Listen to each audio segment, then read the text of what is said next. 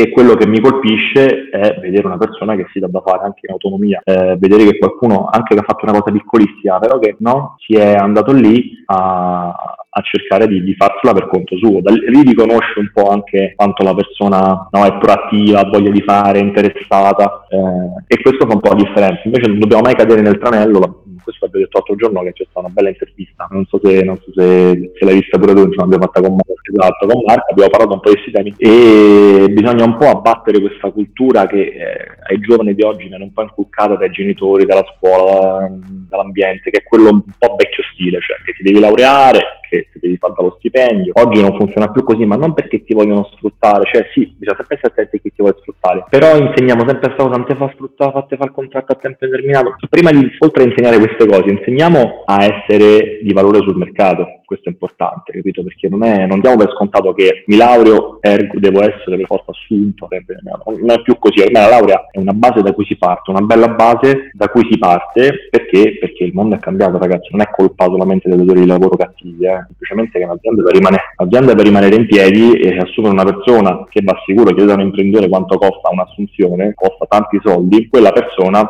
deve essere un valore, ok? Non è un diritto eh, no? essere assunti a, a prescindere dal fatto che si sia bravi o meno, questo, questo è il tema.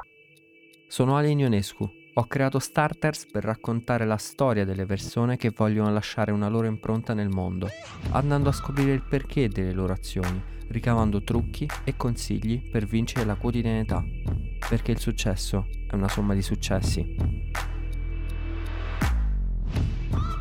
Salve a tutti e benvenuti su Starters. L'ospite di oggi è Growth Marketing Manager ad Elevate, il dipartimento del Growthy e Venture Group, il gruppo più importante in Italia che investe in startup e tra i primi in Europa. Lui ha gestito la crescita di più di 50 startup, tra le quali abbiamo Fit Prime, che viene definito come il Netflix della palestra, e Rosemary, un bistro di cibo totalmente bio con sedi a Londra e Milano. Lui è anche insegnante di digital marketing in varie università, tra cui la Sapienza, LUIS, Roma 3 e tante altre, e ha tenuto anche una marea di workshop sul digital al binario F di Facebook con Lazio Innova e sulla piattaforma Learn. Signore e signori, vi presento Matteo Aliotta. Benvenuto Matteo. Ciao a tutti, grazie, grazie mille. Grazie a te Matteo che, che hai accettato l'invito. Come vale. stai? Come stanno andando le, le giornate lì a El Venture?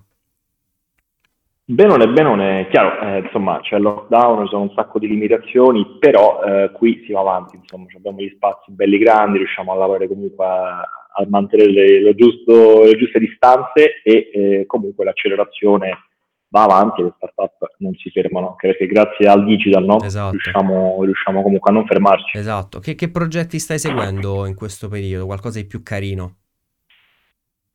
Ah, tantissime cose. Eh, Quest'anno sto seguendo per esempio in maniera particolare le startup di accelerazione, che molto, sono molto interessanti da seguire, se poi sparo qualche nome, eh, non so, stiamo vedendo un po' più da vicino Accademia dei Test, stiamo guardando recensioni, Call, eccetera, e poi eh, seguiamo diverse startup più importanti, facciamo consulenza startup anche PMI, e direi che grandi soddisfazioni quest'anno me la stanno dando anche le corporate, okay. dove iniziamo a fare anche programmi di growth e di validazione delle corporate. Dunque facciamo crescere delle startup, dei progetti di startup dentro la corporate e proviamo a validarla secondo i principi del growth e del growth hacker. Molto molto interessante, finalmente ci siamo anche qui. No, eh, infatti perché eh, devi unire comunque un po' le, le due cose, no? La startupina, come te la immagini, no? molto tra, comunque tra giovani e unirla con le corporate non è, non è facile, o sbaglio? Sì, diciamo che eh, allora mh, le corporate ormai osservano con molto interesse perché? Perché il modello di, di, business e anche i modelli di crescita sono quelli che hanno utilizzato aziende come Facebook, Amazon, Google, Apple, eccetera, eccetera, che hanno superato tutte le grandi corporate del mondo, no? perché sono le famose Big Four. Di conseguenza questo modello non è più considerato una roba da giovani, ma un modello che è quello che poi ha, è diventato il modello scalato di più in assoluto, con profitti più alti, con crescita più veloce. Per cui insomma è, è, è di ampio, di largo interesse nelle corporate. Il tema è che una grossa corporate no, eh, chiaramente ha dei processi belli pesanti, certo. belli importanti, e intervenire non è come intervenire una startup, per cui dire ragazzi testiamo questo prodottino, lanciamo sul mercato, vediamo che succede, immaginati dentro un grande gruppo bancario, dentro una multinazionale. No? Non è così semplice. Ci certo. sono piano piano delle metodologie che stiamo mettendo in campo proprio per, uh, per riuscire a fare questo con dei piccoli spin-off, con tutta una serie di cose, insomma, però molto bello. Eh, immagino, immagino, anche perché poi eh, la teoria no, del growth è testare in continuazione, quindi fare cambiamenti di periodi brevi e, come hai detto tu, sulle corporate è, è abbastanza difficile, però comunque alla fine, come hai detto tu, stanno investendo anche sulle start-up, quindi è... l'importante è quello, no, alla fine. Assolutamente, quello è fondamentale e l'innovazione passa di diciamo che all'estero il growth già è molto presente, no? adesso si cita spesso anche il caso della Coca-Cola che da qualche okay. anno ha un CGO, Chief Growth Officer, per cui eh, per farti capire anche le bevande zuccherate hanno, hanno applicato, applicano il growth oggi, per cui la difficoltà è applicarlo magari qua in Italia e, oppure incominciare a rendere più agili questi, questi tipi di processi eh, e iniziare ad implementarli anche nelle sedi italiane o europee. Quali sono le criticità magari mh, nelle aziende italiane che secondo te andrebbero un po' riviste e modificate? Che taglio di aziende? Le corporate, le PMI? Eh, le corporate, le corporate. Beh, questo, questo, che ti sto dicendo, cioè riuscire a creare degli spazi, ma molto lo stanno facendo, okay. creare, creare dei, dei, piccoli spazi di innovazione, pratici però, che si rimprovera sempre alle corporate che eh, fino ad oggi hanno fatto innovazione, hanno fatto più comunicazione che innovazione, cioè hanno comunicato di fare eh, innovazione magari con delle call, con delle hackathon, queste robe qui, però poi concretamente non hanno creato veramente start-up, non hanno, acquist- non hanno acquistato start-up tecnologie, non si sono mosse, si sono poco mosse rispetto a, mh, almeno in Italia, eh, rispetto, certo. rispetto all'estero. E eh, il problema principale è proprio quello di non riuscire a ricavarsi degli spazi all'interno del quale si può sperimentare, perché ti faccio un esempio eh, chiaro, per esempio mi, nella validation tu spesso fai quello che si chiama smoke test, che detto in parole povere è provare a vedere se qualcuno interessa per un prodotto prima ancora di averlo creato, mm-hmm. e questo è molto bello.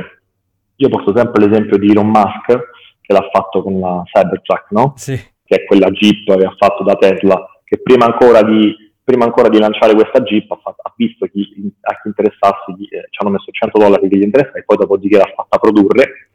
E, mm, in Tesla è più facile perché nasce già startup come modello, nelle corporate è difficile perché tu dovresti passare per l'ufficio comunicazione, no, per il dipartimento comunicazione e dirgli lanciamo sta roba, cioè perché il brand poi giustamente va gestito in una maniera importante. Allora secondo me bisogna creare uno spazio di innovazione un po' tra virgolette white label, dove tu puoi creare senza usare il brand ufficiale della compagnia e tutto il resto, per sperimentare. Questo è, secondo me, il più grande scoglio è questo. Alcuni lo stanno facendo, addirittura stanno facendo delle SRL distaccate, tipo sandbox, dove sperimentare.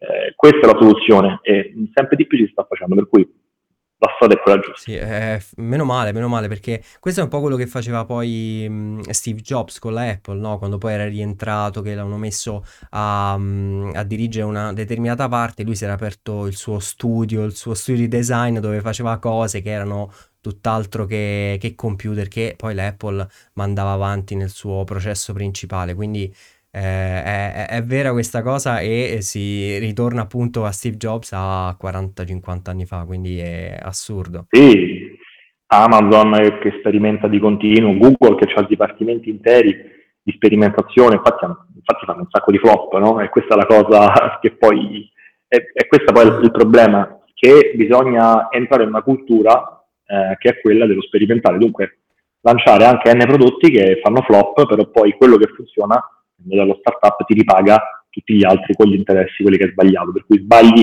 se sbagli 9 su 10, il decimo ti fa rientrare di tutto il resto. Esatto, esatto, esatto. È la cultura del, dello startup.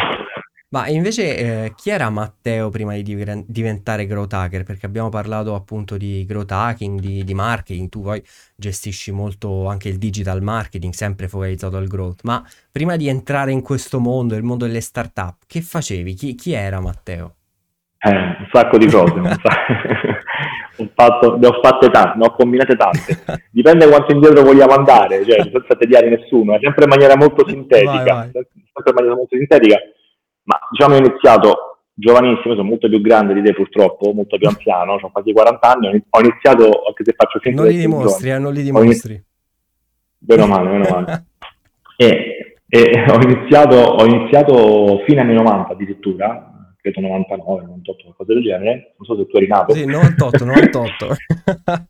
Vedi, tu nascevi e io già, già smanettavo il computer per farti capire. Stavi già avanti eh, 98. No, sì, in realtà manettavo già con internet. Diciamo che io, fine anni 90, primi 2000, eh, facevo i primi sitarelli, sai, non so, per la palestra sotto casa, per l'amico. Facevo i siti web. Digital marketing non esisteva perché non esisteva nemmeno il marketing, nel senso si vendevano solo i banner certo. sui grandi siti tipo Repubblica e costavano, come, come, fare pubblicità in tv, costavano delle cifre pazzesche e mh, mm, ho iniziato così. Poi per fartela breve eh, sono, sono, cresciuto un po' insieme a, a, a, internet, insieme al digitale, nel senso che all'inizio sono stato uno di quelli che ha costruito il web, uno dei tanti, ho costruito io, però nel senso eravamo, sai come, faccio sempre questo esempio, come l'Australia di tanti anni fa, no? che si andava lì, si arriva forza lavoro per costruire su le case, sì, ecco, sì noi siamo stati quelli, ho fatto, ho fatto parte di quell'ondata che ha tirato su un po' il web, proprio costruirlo perché non c'era, per cui creare i propri siti. I blog, hai qualche blog? Il blog, bravo. Sì, sì, feci il blog, feci I forum. di tutto di più.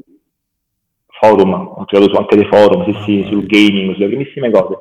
E poi, eh, sì, sì, le chat, Meet, tutta questa roba qua antica, un po' da boomer. Dopodiché, ehm, che è successo? Che i business piano piano si incominciavano a... Eh, incominciava il web ad essere qualcosa di puramente amatoriale e informativo a business. Certo. Per cui io sono cresciuto un po' insieme a questo concetto qui, per cui dallo sviluppare il web sono passato a, eh, a iniziare a eh, cercare di monetizzarlo, di farci business, per cui eh, marketplace, software as a service, ho iniziato a costruire questa roba qui. E sono passato quasi come evoluzione naturale alla parte, alla parte di acquisizione, alla parte di digital marketing.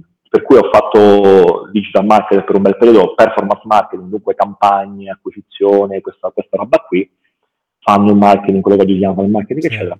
E poi eh, sono passato al growth, che io all'inizio forse addirittura nobbavo pure perché dicevo, vabbè, questa roba l'ho sempre fatta, no? perché dargli un'etichetta, no? Era un po' così però poi eh, invece si è definita in un modo giusto secondo me e, ed è poi quello che a me interessa, cioè fare anche innovazione, non solo lanciare campagne, perché poi sono arrivato a un certo punto il performance marketing ti annoiava. Anche, impor- anche, importante, esatto, sì, anche importante e ho avuto anche delle proposte come CMO di scale up, di aziende importanti, però mi annoiava da noi perché vedevo che il CMO di una scale up importante è un tizio che dico io, non voglio insultare nessuno perché ogni lavoro è bello e se ti, ti piace certo. ovviamente, e era un po' il mercato del pesce, cioè media buying puro, cioè hai un budget, butto, che ne so, 100.000 qui, 200 là, 200 là, poi ti arrivano i report, vedi cosa è andato meglio, lanci le campagne, c'è il team che ti lancia le campagne, per me è una noia pazzesca. Allora cosa ho fatto? Ho fatto un po' back to basics, tra virgolette, nel senso che sono tornato all'inizio, mi piaceva di più, per cui nella parte di validazione dei prodotti, delle idee, e poi ho scoperto che quella parte lì è importante anche per le aziende grandi, perché in un mondo come quello di oggi non puoi scalare qualcosa all'infinito. Certo. Se continui a, sempre con le stesse best practice, a un certo punto si satura un mercato, finiscono quelle feature, il mercato si evolve, per cui gente come me serve a crearti feature sempre nuove da scalare. Per cui intervengo, per questo intervengo sia sulle piccole aziende che sulle corporate, per cui e anche PMI è eh, tutto quello che passa un po' di mezzo. Quindi diciamo hai trovato un po' il tuo, il tuo Valhalla per così dire, perché diciamo i, i primi tempi eri web designer, poi sei passato al performance marketing, no? Che non, non ti piaceva il web design? Ritorneresti? Mi piace tuttora, mi piace tuttora, io infatti ho fatto anche il consulente user experience eh, di, di digital per i prodotti, eh, perché mi piace molto, sono molto rompipalle, infatti mi do fastidio da solo, perché quando mi metto accanto ai dev inizio a fare modifiche a tutto, gli faccio fare cose dieci volte, gli spazi bianchi, mamma devono essere Mamma mia. Per cui dopo un po' me ne vado, dico no guarda mi do fastidio da solo, e, però mi piace moltissimo, mi piace moltissimo la user experience secondo me è, è qualcosa di fondamentale e fin troppo trascurato. Per cui diciamo che la mia fortuna è stata veramente fare un po' tutti i mestieri, se vuoi, mm-hmm no? Come quando uno entra in un ristorante e inizia a lavare piatti, poi fa, non so, il direttore di sala, poi il cuoco, fa, fa veramente tutto e poi esce fuori che si apre il suo ristorante. Conosce veramente, sì, e conosce veramente bene tutto, tutto, il processo dalla base. Io più o meno ho fatto la stessa cosa e mi sono ritrovato Hacker per questo, perché quella che non so se sta la questione del T-shape, certo. no? lo skill set a forma di T. Cioè mi sono trovato a fare lo sviluppatore, mi sono trovato a fare la UX, mi sono trovato a studiare la psicologia comportamentale perché mi ho studiato molto la vendita, il digital marketing e ho fatto quasi tutte queste cose a livello eh, professionale, per cui anche la UX per dire che è una roba che magari qualcuno tocca a malapena, io ho fatto il consulente senior nelle corporate di questa roba, per cui a livelli molto alti ho avuto questa fortuna. E, e mi sono ritrovato tutti questi tasselli, eh, digital marketing, UX, digital, sviluppo, tutti fatti a livelli abbastanza importanti su tanti mercati diversi e questo so, per me ha fatto la differenza poi eh, in questo lavoro. Ecco. Certo, parlavi poco fa di, di UX, no? Ma ehm, effettivamente come si entra nel mondo della UX? Perché come hai detto tu, eh, diciamo tu avevi già un background, quindi sapevi già dove mettere le mani, ma una persona che si vuole proporre magari come junior, di, come figura junior no? di, di, di UX, dove dovrebbe avere le, le competenze, dove dovrebbe dosarle? Eh, non è facile, nel senso, oggi ci sono tanti, tanti corsi su, sullo UX, io su questo purtroppo do corsi, insomma, anche eh, percorsi di studio e quant'altro. Io ho fatto un po' tutto da, da autodidatta, certo. un po' sul campo, perché ovviamente la mia esperienza di UX è, è relativa eh, proprio ai prodotti digitali principalmente, però la UX si, am- si amplia moltissimo perché per esempio quando faccio i workshop di UX eh, si parte da, prima ancora dell'utilizzo, no? certo. per cui con, eh, con, tutta la customer journey eh, ho iniziato molto, molto sul campo, però oggi ci sono tanti modi per iniziare a studiarla. In realtà applicarla si può applicare a qualsiasi cosa, infatti il consiglio che, che magari dopo so che, so che nelle tue interviste insomma, ti interessa anche cercare di dare dei consigli pratici, certo. no? Eh, però senza spoilerare nulla, io ho sempre applicato tutto molto sul campo, almeno questo è stato mia, il mio approccio personale, per cui per dirti, eh, ti studi un po', eh, ti compri dei libri sul design thinking, eccetera, eccetera, o te, te li compri sulla parte di UX, poi ti vai a fare, eh, che ne so, ti vai a fare, proponi la UX per dirti sei un junior, proponi una review di una UX a un amico che ha un sito o un servizio o una roba e gliela fai gratis e ti alleni su quello. Certo. Per me questo è mh, quello che fa la differenza più di ogni cosa. Esatto, perché condivido su, su, con te su questo punto perché secondo me adesso uh, non è più il momento di mandare CV eh, a 30.000 aziende e aspettare qualcuno si sveglia. Cioè, se lo fai va bene, esatto. però cioè, il game changing è proprio vedere il problema di un'azienda, capire come puoi risolverlo mandargli la, la soluzione e lì, lì, ti fai notare perché comunque eh, dicono ok, c'è qualcuno che magari non ha esperienze lavorative però sta risolvendo un mio problema e lì eh, l'azienda si interessa a te, sbaglio?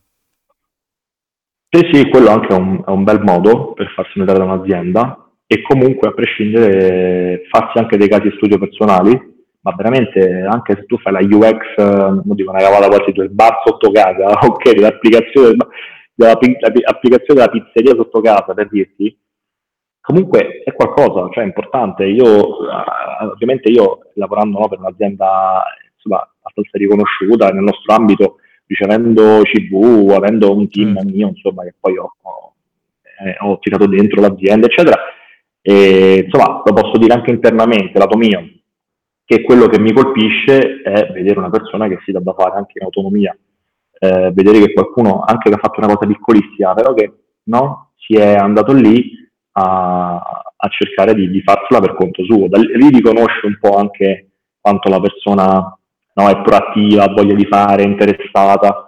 Eh, e questo fa un po' la differenza. Invece non dobbiamo mai cadere nel tranello, questo l'abbiamo detto l'altro giorno che c'è stata una bella intervista, non so se, non so se, se l'hai vista pure tu, insomma, abbiamo fatta con certo. Esatto, con Marco, abbiamo parlato un po' di questi temi e bisogna un po' abbattere questa cultura che eh, ai giovani di oggi viene un po' inculcata dai genitori, dalla scuola, dall'ambiente, che è quello un po' vecchio stile, cioè che ti devi laureare, che ti devi fare dallo stipendio. Oggi non funziona più così, ma non perché ti vogliono sfruttare, cioè sì, bisogna sempre essere attenti a chi certo. ti vuole sfruttare, però insegniamo sempre questa cosa, non ti fa sfruttare, fate fare il contratto a tempo indeterminato. Prima di oltre a insegnare queste cose, insegniamo a essere di valore sul mercato, questo è importante, capito? Perché non, è, non diamo per scontato che mi laureo, ergo devo essere per forza assunto, non è più così, ormai la laurea è una base da cui si parte, esatto. una bella base da cui si parte, perché? Perché il mondo è cambiato, ragazzi, non è colpa solamente dei datori di lavoro cattivi, no, eh. no, assolutamente. che l'azienda per, rimanere, l'azienda per rimanere in piedi e assumere una persona che va sicuro, chiedere a un imprenditore quanto costa un'assunzione, costa tanti soldi, quella persona deve essere un valore, ok? Non è un diritto certo. eh, no, essere assunti a, a prescindere dal fatto se si sia bravi o meno questo, questo, è il tema. No, è vero, avevo parlato, oltre che nella tua, nella tua live insieme a Marco, anche nel, nell'episodio qui sul podcast insieme a Marco abbiamo parlato di, di questo tema, del fatto che ormai tutti hanno accesso a, alla laurea all'università, fortunatamente, il caso, il, l'aspetto un po' più negativo è questo che hai detto tu, ovvero che siccome tutti hanno accesso devi distinguerti in qualche modo, perché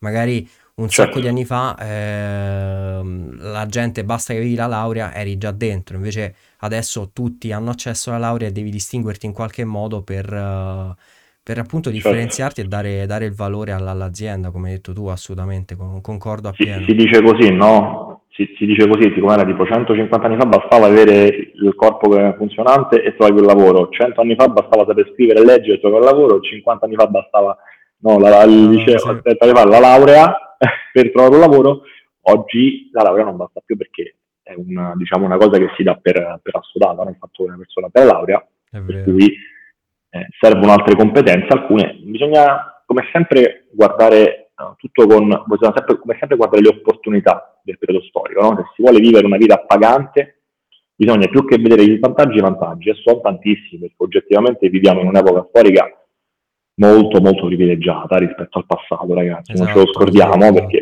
pochi, pochi anni fa c'è gente che ha fatto la guerra, c'è gente che ha visto veramente situazioni brutte brutte anche lavorativamente, economicamente, per cui abbiamo tanti vantaggi e sfruttiamoli, sfruttiamoli. Il digital, le competenze digitali sono un grosso vantaggio, eh, i giovani ce l'hanno a portata di mano, hanno una mente abbastanza sveglia per, per apprenderle e per per avere un asset che vale sul mercato, perché essere bravi nel digital oggi nel mercato vale tanto. Qui eh, sta lì, sta tutto un altro vantaggio che non avevo io nel 99 quando ho iniziato, è che oggi scrivi su Google e trovi qualsiasi cosa. Questa è una cosa che voi che siete nati intorno al 2000 state per scontato, ma non è, non è scontato eh, trovare le informazioni su tutto.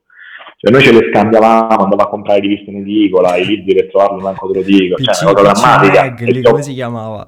Bravo, quella roba lì, sì sì, PC Magazine, uh, PC Gamer, videogiochi, insomma, e sto parlando, cioè, 20 anni fa, fa sì, sì, sì. 100, eh, 15-20 anni fa era veramente tosta trovare info, anche per digital marketing, guarda, pochi anni fa era difficilissimo. Io solo, solo roba americana, forum in America, uh, seguivo Russell Brunson, Ryan Dice, sì. tutti questi, Frank Kern, primissimi marketer americani, digital marketer americani, mi devo abbonare pure per, per scoprire le cose. Oh, Oggi dici a marketing.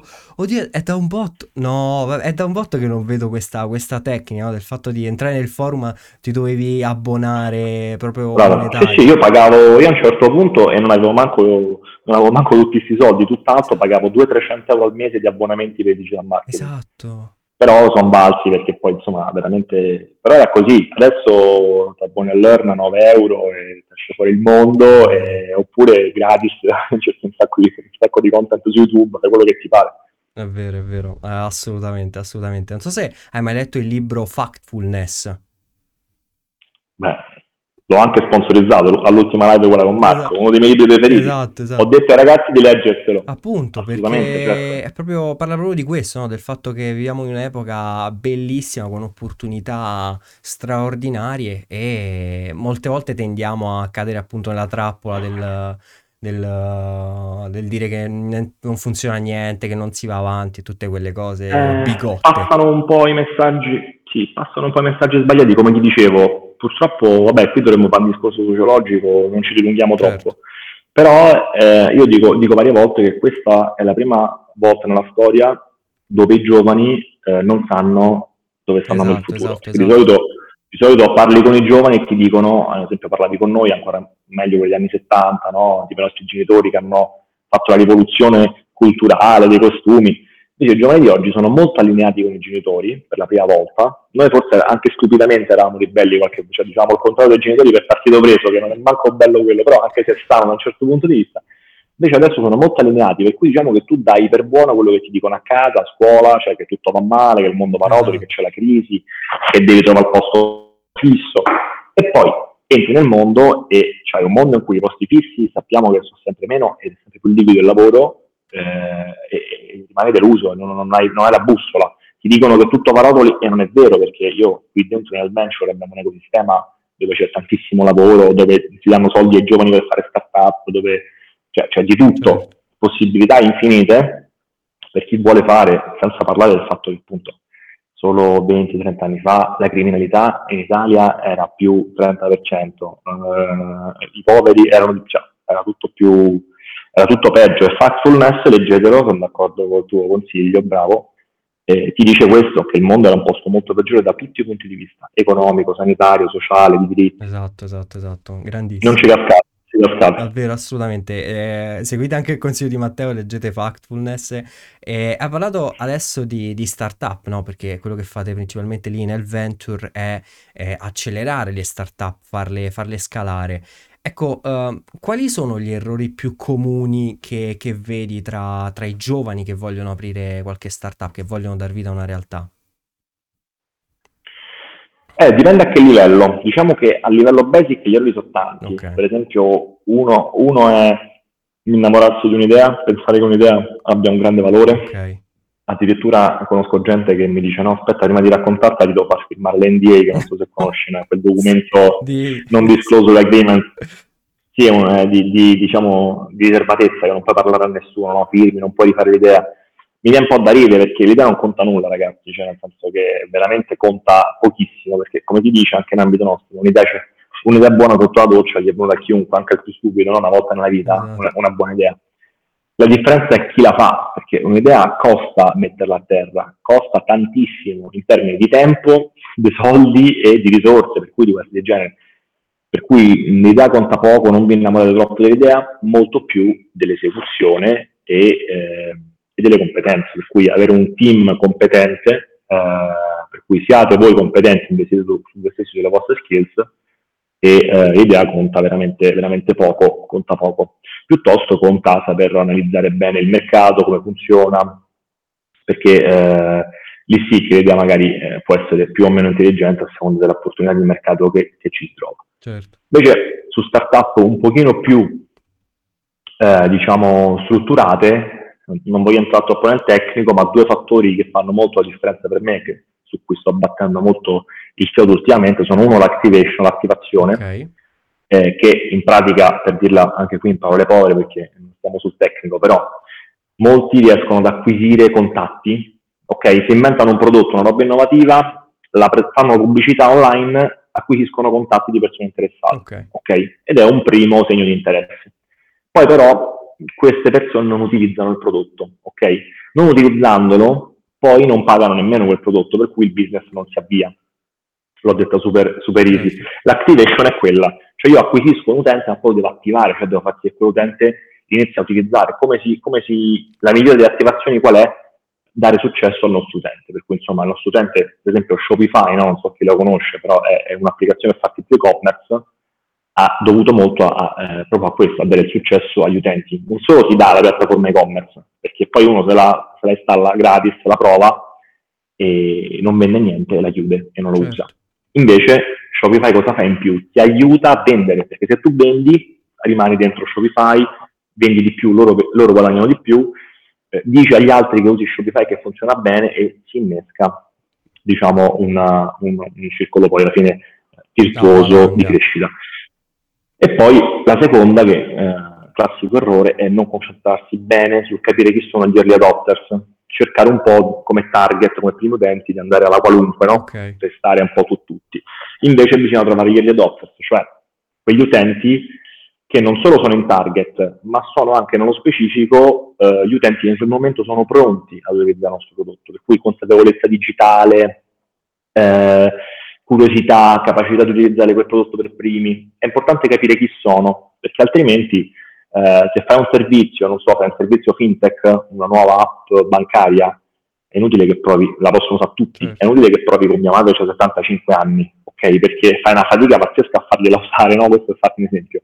Andrai a trovare gli early adopters, cioè magari quella gente smart che ha un po' di soldi in banca, magari è più grande, no? Per farti un esempio a cavolo, cioè magari ha 35-40 anni, ha un po' di soldi in banca, però contemporaneamente è digitalizzato, per cui non è proprio un boomerone che non sa utilizzare le app, utilizza poco, ma è anche capace di digitalizzare. Quelle sono le persone che sono i primi utenti, iniziano a farti validare il business, iniziano a usare il tuo prodotto per cui tu lo migliori e poi si portano appresso con l'effetto snowball, certo. diciamo, no? eh, poi tutti gli altri, tutti gli altri utenti al trainer, è sempre stato così, no? In, potremmo nominare milioni di servizi, no? Dropbox, Airbnb, Netflix, Netflix aveva degli early adopter all'inizio, uh-huh. no? Adesso utilizzano pure, lo utilizzano anche no? le persone più adulte, le persone meno digitalizzate. Esatto, esatto. No, grandissimo veramente per, per, tutti questi consigli, soprattutto perché mi ricordo che in un workshop che feci tu, ricollegandoci un po' al discorso dell'idea, c'era eh, questa frase che mi colpì subito sul fatto che un'idea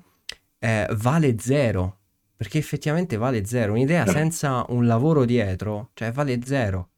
E, e sta roba è banale, ma fa, fa esplodere il cervello. Sì, sì, fa molto perché molti sono convinti che non sono ricco perché non ho avuto la grande idea. Esatto. Zero.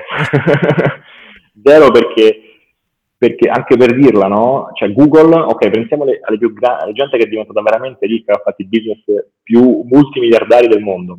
Facebook non era il primo social network, non si è inventato niente. Certo. Google non era il primo motore di ricerca, c'era Yahoo, c'era di tutto di più.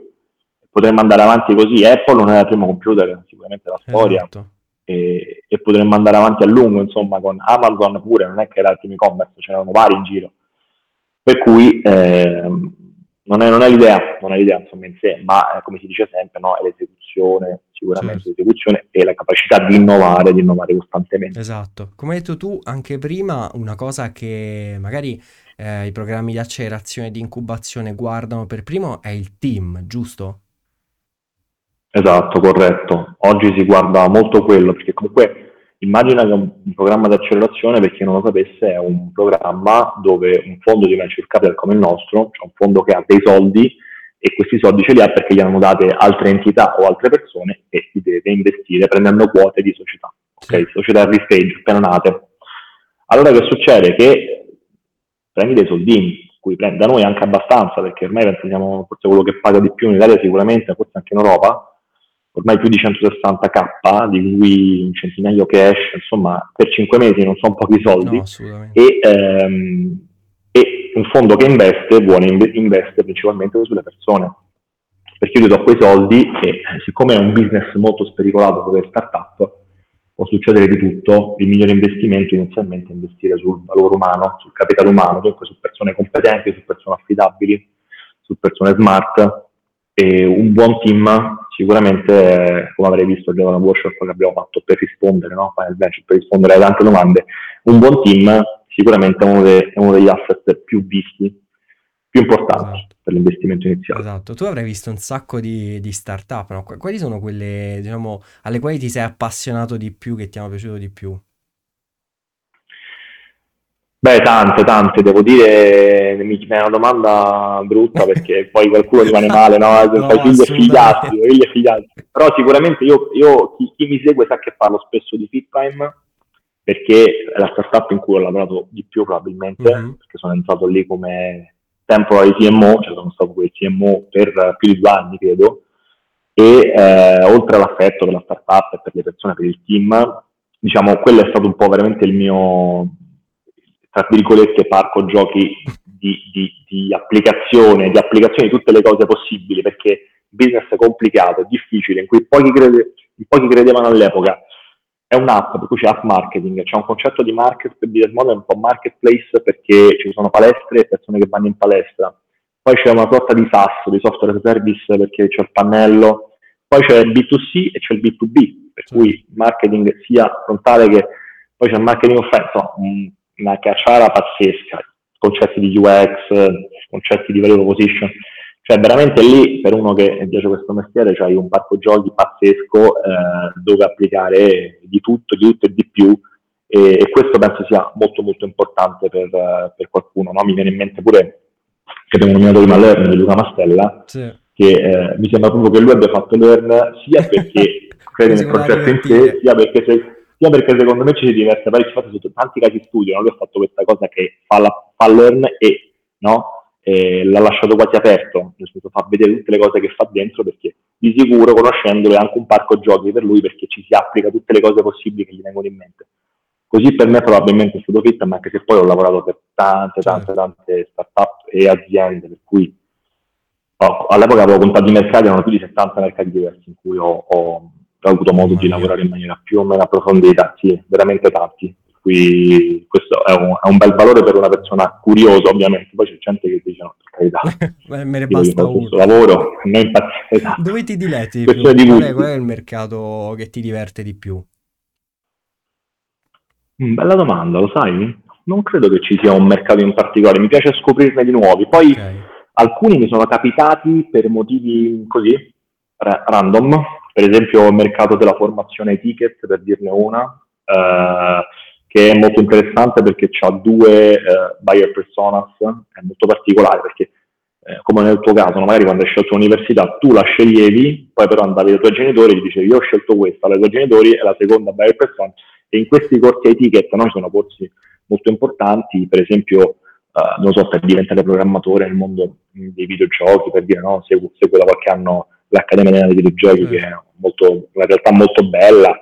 Ho seguito in passato mh, per, un, per, un, breve periodo Boolean Careers che, che si occupa di trasformare una persona da zero a farla diventare programmatore in pochissimo tempo. Abbiamo fatto il lancio di un batch che è andato molto molto bene, abbiamo scoperto delle cose e più altri business di questo tipo è affascinante perché devi parlare con due interlocutori, due generazioni completamente diverse, due modi di acquisto completamente diversi, perché il giovane ha un certo tipo anche di touch point, no? magari il giovane non vuole parlare al telefono, vuole solo chattare, sì. dà molta importanza ai social, a, a, Instagram, TikTok, invece poi quando parli con il genitore ah, c'è un altro tipo di, eh, no? vuole guardare le cose più razionali, se per il figlio troverà lavoro, se si può pagare a rate, vuole parlare solo al telefono o via WhatsApp è, è, è figa come cosa.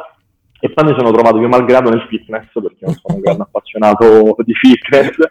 Questo dim- la dimostra, la dice lunga sul fatto che io credo, io credo, poco nel fatto che uno debba essere un super esperto del settore nel growth, anzi, secondo me aiuta, aiuta a essere ignoranti, a mio avviso, perché l'innovazione te la fa più un ignorante, secondo me, che uno che sta dentro al mercato fino al collo, che ci sta troppo dentro. Certo.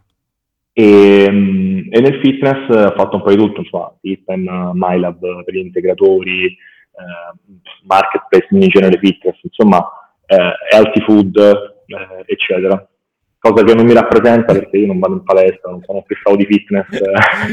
no, però, però, forse è per quello, ti ripeto, che, che sono riuscito a fare delle innovazioni proprio perché da esterno c'è, c'è una frase molto figa di un marketer, non ricordo chi, chi, è, che dice il mio asset più, uno dei miei asset più importanti come consulente è l'ignoranza, che è bellissimo come concetto. Bellissimo. Perché arriva uno da fuori, arriva uno da fuori senza bias, senza conoscere nulla del tuo business e magari ti fa notare quella cosa che tu non noti perché ce l'hai davanti agli occhi tutti i giorni. Certo. Per cui, chiaro, alcune cose ci vogliono degli esperti del mercato, assolutamente, però nell'innovazione, ehm, per cui nel growth, nella validation, eccetera, secondo me l'ignoranza ha un grosso valore. Esatto, esatto. L'ho notato anch'io perché magari capita, non so, l'altro giorno ragionavo per farti un esempio stupido, no? banale, sul, um, su, sulla questione del, delle poste, no? Che danno ancora le, le pensioni alle poste, no?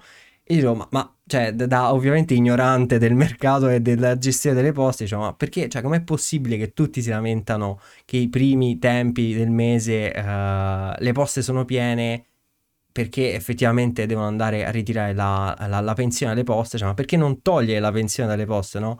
Però ovviamente non è, non è il mio campo, però... Dovresti, assolut- dovresti vedere anche qui, dovresti fare una, una, un'analisi anche di user experience e capire perché, perché ci sono, perché evidentemente boh, forse le persone di quell'età vogliono andare a prendere i contanti alle poste, non hanno conti online, no? sì. non lo so. Però anche questo potrebbe essere interessante, vedi, magari chi ci ascolta fa l'analisi UX di questa roba, fa l'analisi di mercato e tutto, intervista le persone e poi va a proporre questo cambiamento alle poste, oppure semplicemente ha un colloquio fa vedere che ha fatto questa, questa analisi. Secondo me colpisce parecchio, a me colpirebbe. Bella, bella, bella questa, bella questa. Ma invece, ehm, che, che consigli dai a chi magari si vuole approcciare eh, al mondo del growth? Perché, come hai detto tu, diciamo, tu nasci proprio da, da web designer, come eh, hai detto prima, e hai avuto modo di toccare tutti i punti, no? Quindi, diciamo, è stato quasi naturale il passaggio verso il growth hacking. Sì. E per chi vuole entrare in questo mondo, comunque secondo te ha bisogno di, di sapere un po' di tutto, giusto? Sì, diciamo che per me la curva migliore è quella generalista, specialista, generalista, ok? okay? Eh, che è quello che insomma avevo detto anche, detto anche, dico anche in altre sedi, perché che vuol dire che mh, si parte generalisti perché bisogna, sapere, bisogna capire il contesto, ok? E soprattutto conoscere.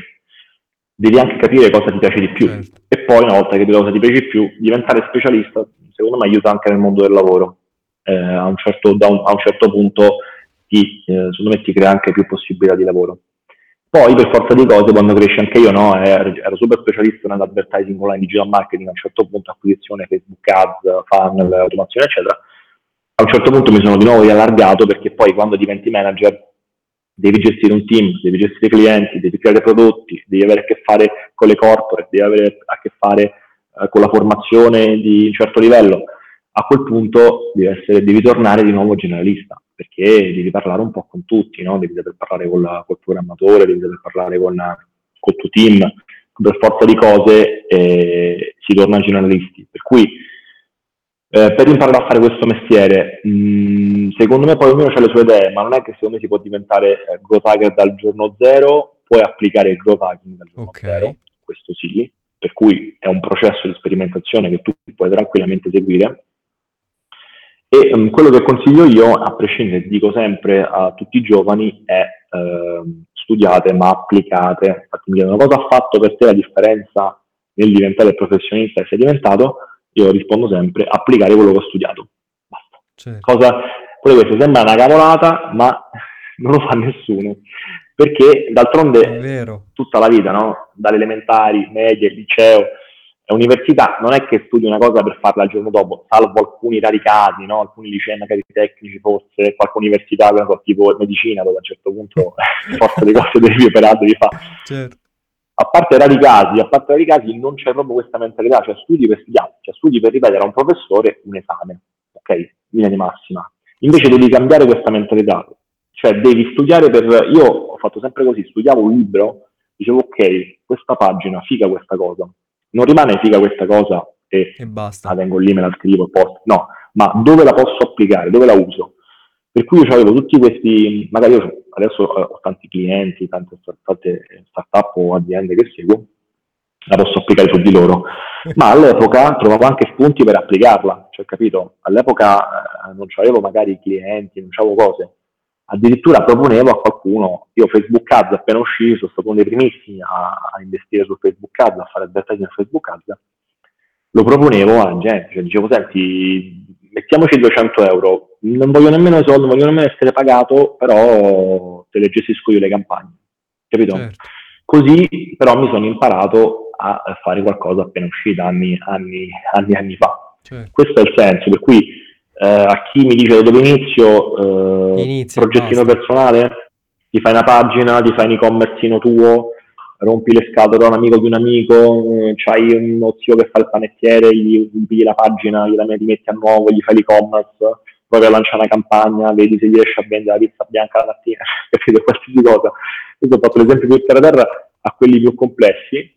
Questo è il modo veramente A per imparare B per farsi un CV vero nel digital, perché nel digital fai i titoli contano fino a un certo punto, tu puoi avere la laurea, almeno da me e da tutti quelli che conosco, esatto. puoi essere uscito con 110 all'ode, bacio accademico, inchino del rettore, quello che vuoi, però poi se vieni qua e ti dico che si fa, no, niente, studiamo un sacco di cose, però non so manco lanciare una cosa su Facebook, non so manco fa, capisci? Certo. Vince quello che magari è uscito con... Eh, come si dice, cose due figure, là, è, uscito con molto meno, però si è fatto il tutorello, si è gestito una campagnuccia di un amico, si è fatto un progettino suo, quello si batte, capito? Sul mondo del lavoro. Certo, certo, certo. No, è vero, è vero, grandissimo, grandissimo. perché comunque questo si ricollega proprio anche al discorso dell'apprendimento. No? Ho fatto qualche episodio fa con uh, un ragazzo che è insegnante di, di apprendimento, di tecniche per apprendere in modo efficace e lui sottolinea, eh, sì, sottolinea il fatto che eh, il testing è la chiave, perché tu puoi studiare quanto vuoi, come dicevi tu, leggere eh, que- quelle frasi quanto vuoi, ma se poi effettivamente non testi, non vedi la, l'effettiva, l'effettivo, ehm, come posso dire, eh, l'effettivo usabilità, applicazione. Esatto, l'applicazione di quella cosa non, cioè, non ti serve a nulla, hai tra virgolette sprecato tempo. Vabbè, un growth, è un growth hacker pure lui. Esatto, è un growth hacker, dell'apprendimento. L'apprendimento. Sì, cioè, allora il discorso sai cos'è perché il testing poi è un discorso così ricorrente, no? che ormai esce pure l'apprendimento e tante altre certo. cose, perché siamo in un'epoca di totale incertezza, perché la verità è che nessuno in questo momento storico ha la ricetta eh, per sapere come, come, andranno le cose anche da quei 5 anni, esatto. nessuno ce l'ha.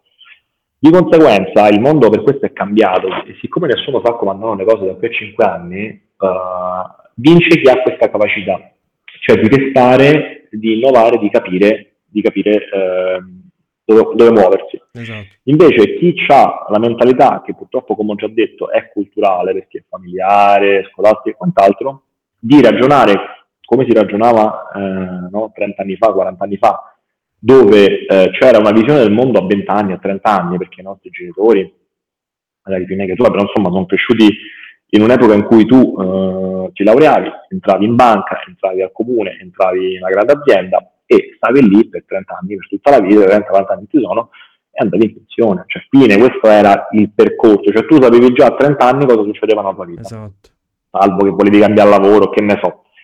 E oggi questa roba qui cioè, è fantascienza pura, fantascienza pura, per cui cioè, è pure per questo che vedo molta insoddisfazione e felicità nei giovani, mi, mi, mi dispiace molto, mi spiace, mi spiace, molto di questa cosa, io cerco, infatti perché faccio divulgazione un po' per questo motivo, per cercare di dire eh, ragazzi occhio perché poi vedo tanti che poi laurearsi è bellissimo, certo. no? io vedo questi ragazzi che sono super felici, molti dicono al momento più bello della mia vita è stata la laurea e e, e veramente lo vedo negli occhi dei ragazzi che si laureano, però poi eh, subito dopo arriva questa forte delusione perché eh, gli hanno raccontato un mondo che non c'è più.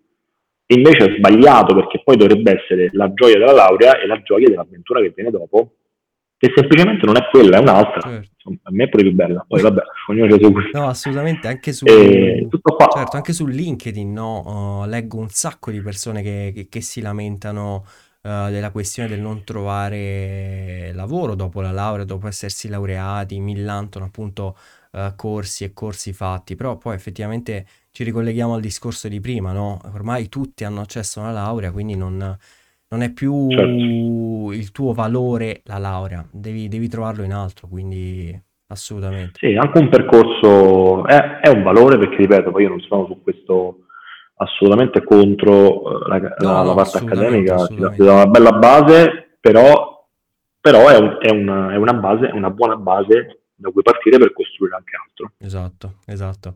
Ma invece tu, tornando un attimo al discorso di, di, di Adventure, no? Tu come sei entrato lì? Quando eh. sei entrato lì come, come ti sei sentito? Perché comunque è una bella realtà. Bella, molto bella. Molto bella, io sono entrato che facevo contemporaneamente consulenza nelle corporate per una firma di consulenza, facevo anche una consulenza all'epoca abbastanza importante perché era proprio con i manager um, insomma, di alto livello sulla la UX e la costruzione di nuovi prodotti digital di un, grosso gruppo bancario, dei più grossi uh-huh. in Europa. E, eh, e poi contemporaneamente eh, facevo il consulente per alcune, per alcune start-up tra cui a un certo punto mi imbattei in una startup di adventure, un'accelerazione. E, ed entrai così, qui entrai in questo mondo, vidi questi uffici fighissimi, tutti giovani, insomma, mi, mi piacque subito da parecchio e mi piacque molto il team, mi trovai molto bene anche col team, con la situazione.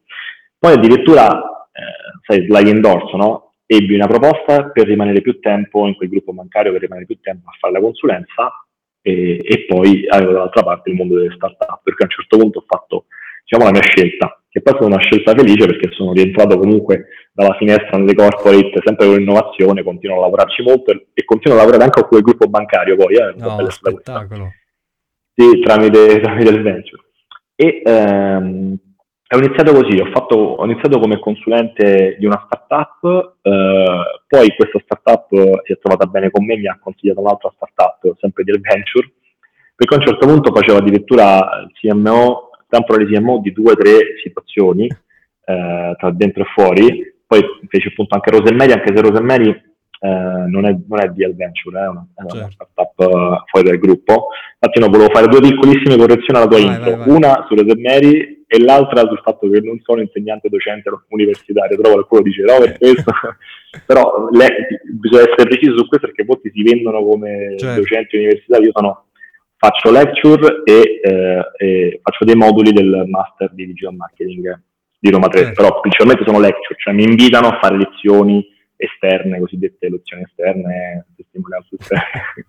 e, e, di conseguenza, ehm, insomma, ho iniziato così, poi che è successo? Queste startup sono andate bene, sono cresciute, una di queste è Fitpen di cui abbiamo certo. parlato, e, e, il fondo insomma mi ha avvicinato di fatto perché a un certo punto insomma queste, queste startup andavano bene magari si è sparsa la voce, non so, andava bene una, andava bene l'altra, eh, risali al nome e poi mi hanno voluto conoscere e da lì è nata, è nata, un, po', è nata un po' questa conoscenza e la voglia poi del fondo, come, come oggi fanno molti fondi all'estero, eh, che ormai si chiamano no, full stack venture capital, che, che, vuol dire seguire le startup in un arco di vita importante. Ok. Eh, cosa succede? Che l'interesse del, del fondo era mh, non solo fare accelerazione, ma anche il pezzo dopo. Per cui dopo il SID, perché c'è l'accelerazione che ti porta a fare il demo day, dove c'è il SID, che vuol dire che degli investitori mettono la prima cifretta importante, 200-300, oggi anche di più, forse qualcuno anche 400-500, e con quei soldi con quei soldi devi fare un anno o, o poco meno, eh, o poco più dipende dal caso, e lì il fondo vedeva una criticità perché vedeva il fatto che eh, servivano eh, senior, serviva, serviva, un supporto importante lato growth, digital marketing e lato tech, dunque sviluppatori eccetera.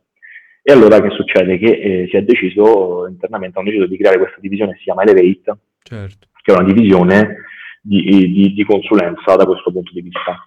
E, e da lì insomma è nata, è nata questa cosa. Sì, poi che succede? Che si è voluta molto la situazione all'inizio è nata per le startup di portfolio, poi è iniziato a interessare molto esternamente, per cui ormai facciamo quasi più esterno che interno, anzi facciamo più esterno che interno come consulenze, per cui per startup esterne, PMI e, e quant'altro.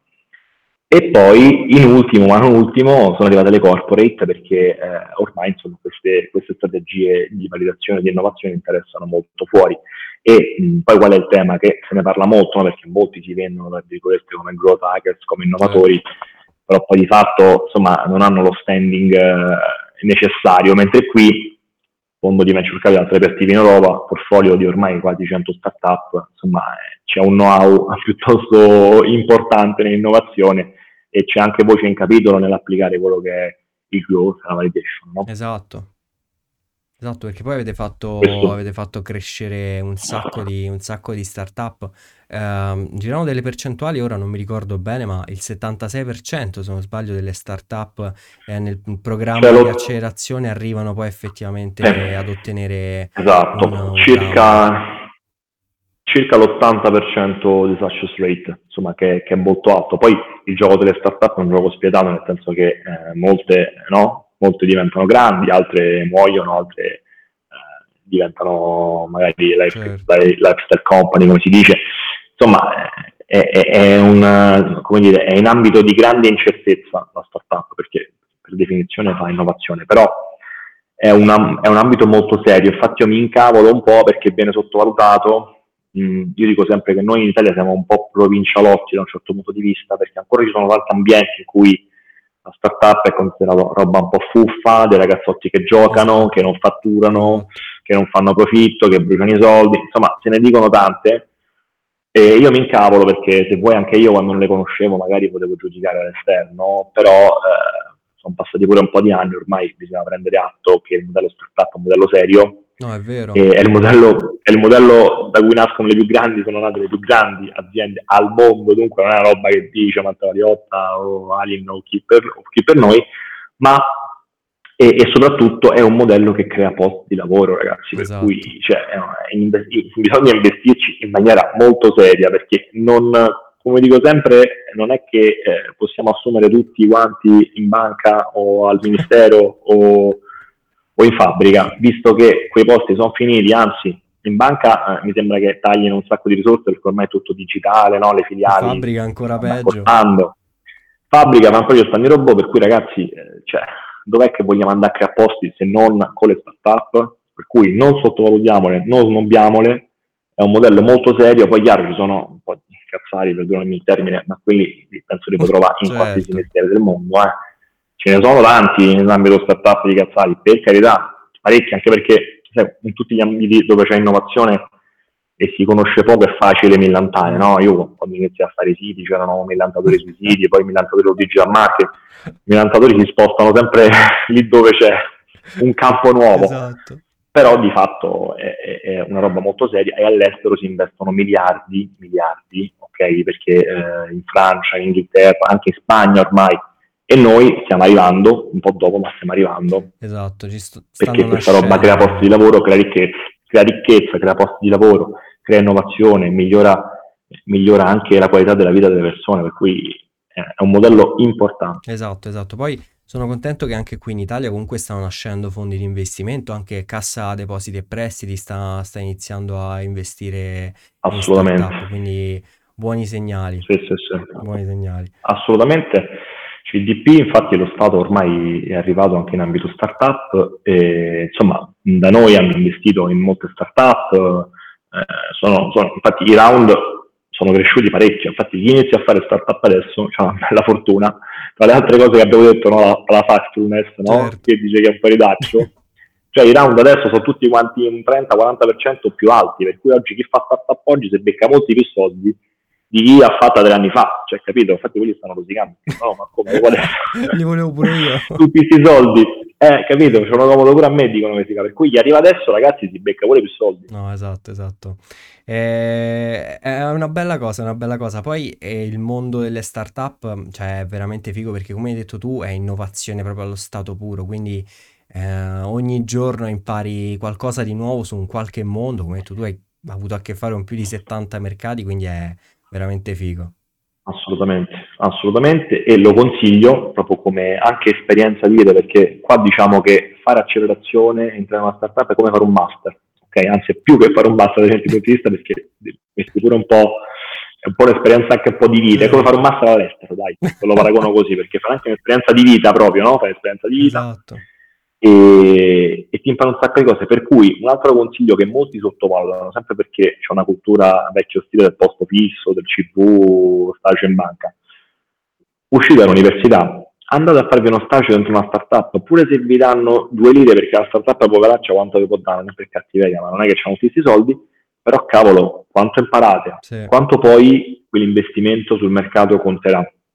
Conterà tanto, conterà tanto perché vi dico poi se cambiate idea, volete andare in una corporate, volete andare in banca, volete andare a rifare, vi assicuro che sul CV il fatto che avete lavorato in una startup pesa, pesa molto anche per una corporate, anche per una, gran, per un grandissimo, per una grandissima corporate diciamo della old economy, conta molto perché un giovane che è stato nell'innovazione eh, per, per, un, per, una corporate oggi è un plus. Dice lo dico anche da, persona, no?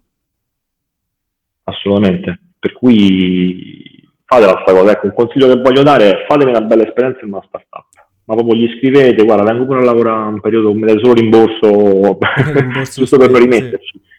E sì, il pranzo, le cose, anche questo ne abbiamo parlato l'altra volta in altre interviste, sta pizza dello sfruttamento, cerchiamo di vederla nel modo giusto, no lo sfruttamento, certo. assolutamente, però siate furbi, cioè se c'è un posto che vi può dare tanto, dove potete imparare tantissimo, ma perché no? Io stesso sono andato gratis a lavorare gratis a rimborso spese in dei posti, perché non era gratis, io stavo rubando un sacco di roba, stavo facendo la formazione della Madonna, ero io, sembra io che stroccavo, che mi sono fatto una formazione della Madonna accanto a gente brava, perché la formazione costa, eh? cioè, mm. voglio dire, per cui guardatela in quest'ottica e dopo però le skills che mi sono fatto mi sono tornati indietro con l'interesse, per cui i lavori successivi ho guadagnato molto di più grazie a quell'esperienza. Quindi non, non non approcciamo il mondo no, con lo stile che Cozzalone posto fisso subito, mi devo far pagare, mi devo far fare.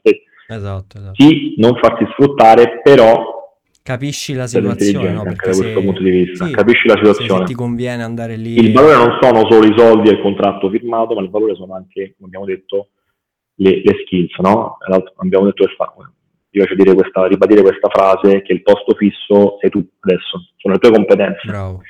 Perché i lavori finiscono, no? abbiamo visto, lockdown, covid, aziende solidissime hanno chiuso da un giorno all'altro. Questi diciamo nei contratti a tempo indeterminato, quello che vuoi, con mille garanzie, cassa integrazione, poi quando sbloccano i licenziamenti tutti a casa. Per cui non, non ti salva nessuno, può succedere qualsiasi cosa nel mondo come quello di oggi, però le tue competenze non te le toglie nessuno. Esatto. Qui esci da lì, vai in un'altra azienda, bam, così. Esatto, esatto, esatto. Bravissimo Marco, eh, hai magari qualche consiglio su, su, qualche libro, ultima domanda così poi vai, qualche libro che magari ti ha influenzato un po' di più nel tuo percorso? Eh, bella domanda, allora dai, qualche sparo qualcosina, bah, cerco di variare, uno, lo ribadisco ancora, Factfulness, esatto. Che è, è, è, leggetelo perché quello ti cambia, così come quello di Arari, come quello di Arari ehm, che è 21, mi scordo sempre, com'era? 21... Al ventunesimo secolo, eh, quella roba lì? Sì, ventunesimo secolo, mi sbaglio se non 21 regole, 21, vabbè, una cosa c'è per il ventunesimo secolo di Arari, uh-huh. che eh, sono due libri che io consiglio perché ti fanno veramente eh, entrare nel, nel presente, che è qualcosa che manca soprattutto ai giovani, sembra incredibile, ma è così, ti fa veramente capire in che mondo siamo, qual è, pano- qual è il panorama attuale. Certo. Poi ehm, un altro libricino che purtroppo è difficile da trovare, che per me ha rappresentato tanto come mentalità, è di Paul Arden, che qualsiasi cosa pensi, pensa al contrario, molto bello, che per me è stato, è stato veramente emblematico perché ti fa cambiare i punti di vista eh, molto carino, ha fatto proprio immagini e testi molto breve. Figo. E poi, non so, ne potrei dire talmente tanti, eh, ne butto uno così, lo butto là, nel digital marketing, quando uscì, poi lo sono riciclato in tutti i modi possibili, però Dot Com Secrets mm. di Russell Branson. Certo. Quello mi ricordo che per me fu parecchio un game changer all'epoca, ebbi la fortuna di leggerlo praticamente appena uscito, poco dopo, e, e, veramente è stato un asset pazzesco. Poi se lo sono riciclato tutti facendo sì. i corsi in Italia. Ormai non, non credo si trovi però... nemmeno più cartaceo. No, eh, vedete, vedete se lo trovate in giro, però insomma quello ha fatto la differenza, così come per me nel mio lavoro l'hanno fatto, insomma, eh, leggere poi marketing diretto o libri più tecnici tipo Lean Analytics uh-huh. e questa roba qua, per cui insomma ho sparato un po' di tutto, dalle cose più, dalle cose più basic di mentalità alle cose più tecniche, per cui insomma l'Analytics ecco un'altra cosa, libro tecnico, però se ti studi quello e inizi a capire, insomma, puoi entrare nell'ambito startup, growth, eh, già con una bella base. È un po' ostico, è bello denso di roba, però... però l'importante è poi metterla libro... in pratica, ribadiamo ancora. Bravo, bravo, bravissimo. Va benissimo. Eh, metterla, metterla, in pratica. Va benissimo Matteo, grazie davvero per essere venuto qui e per averci dato tutti questi consigli. Io ricordo di chi ci ascolta di andare a vedere la live con, su Marketing Espresso dove c'è, c'è Matteo che, che parla di queste cose e altre un po' di più. Quindi grazie davvero e ci sentiamo presto. Grazie a te per questo invito ed è stato un gran piacere. Ciao, Ciao. buona serata a tutti. Ciao, ciao.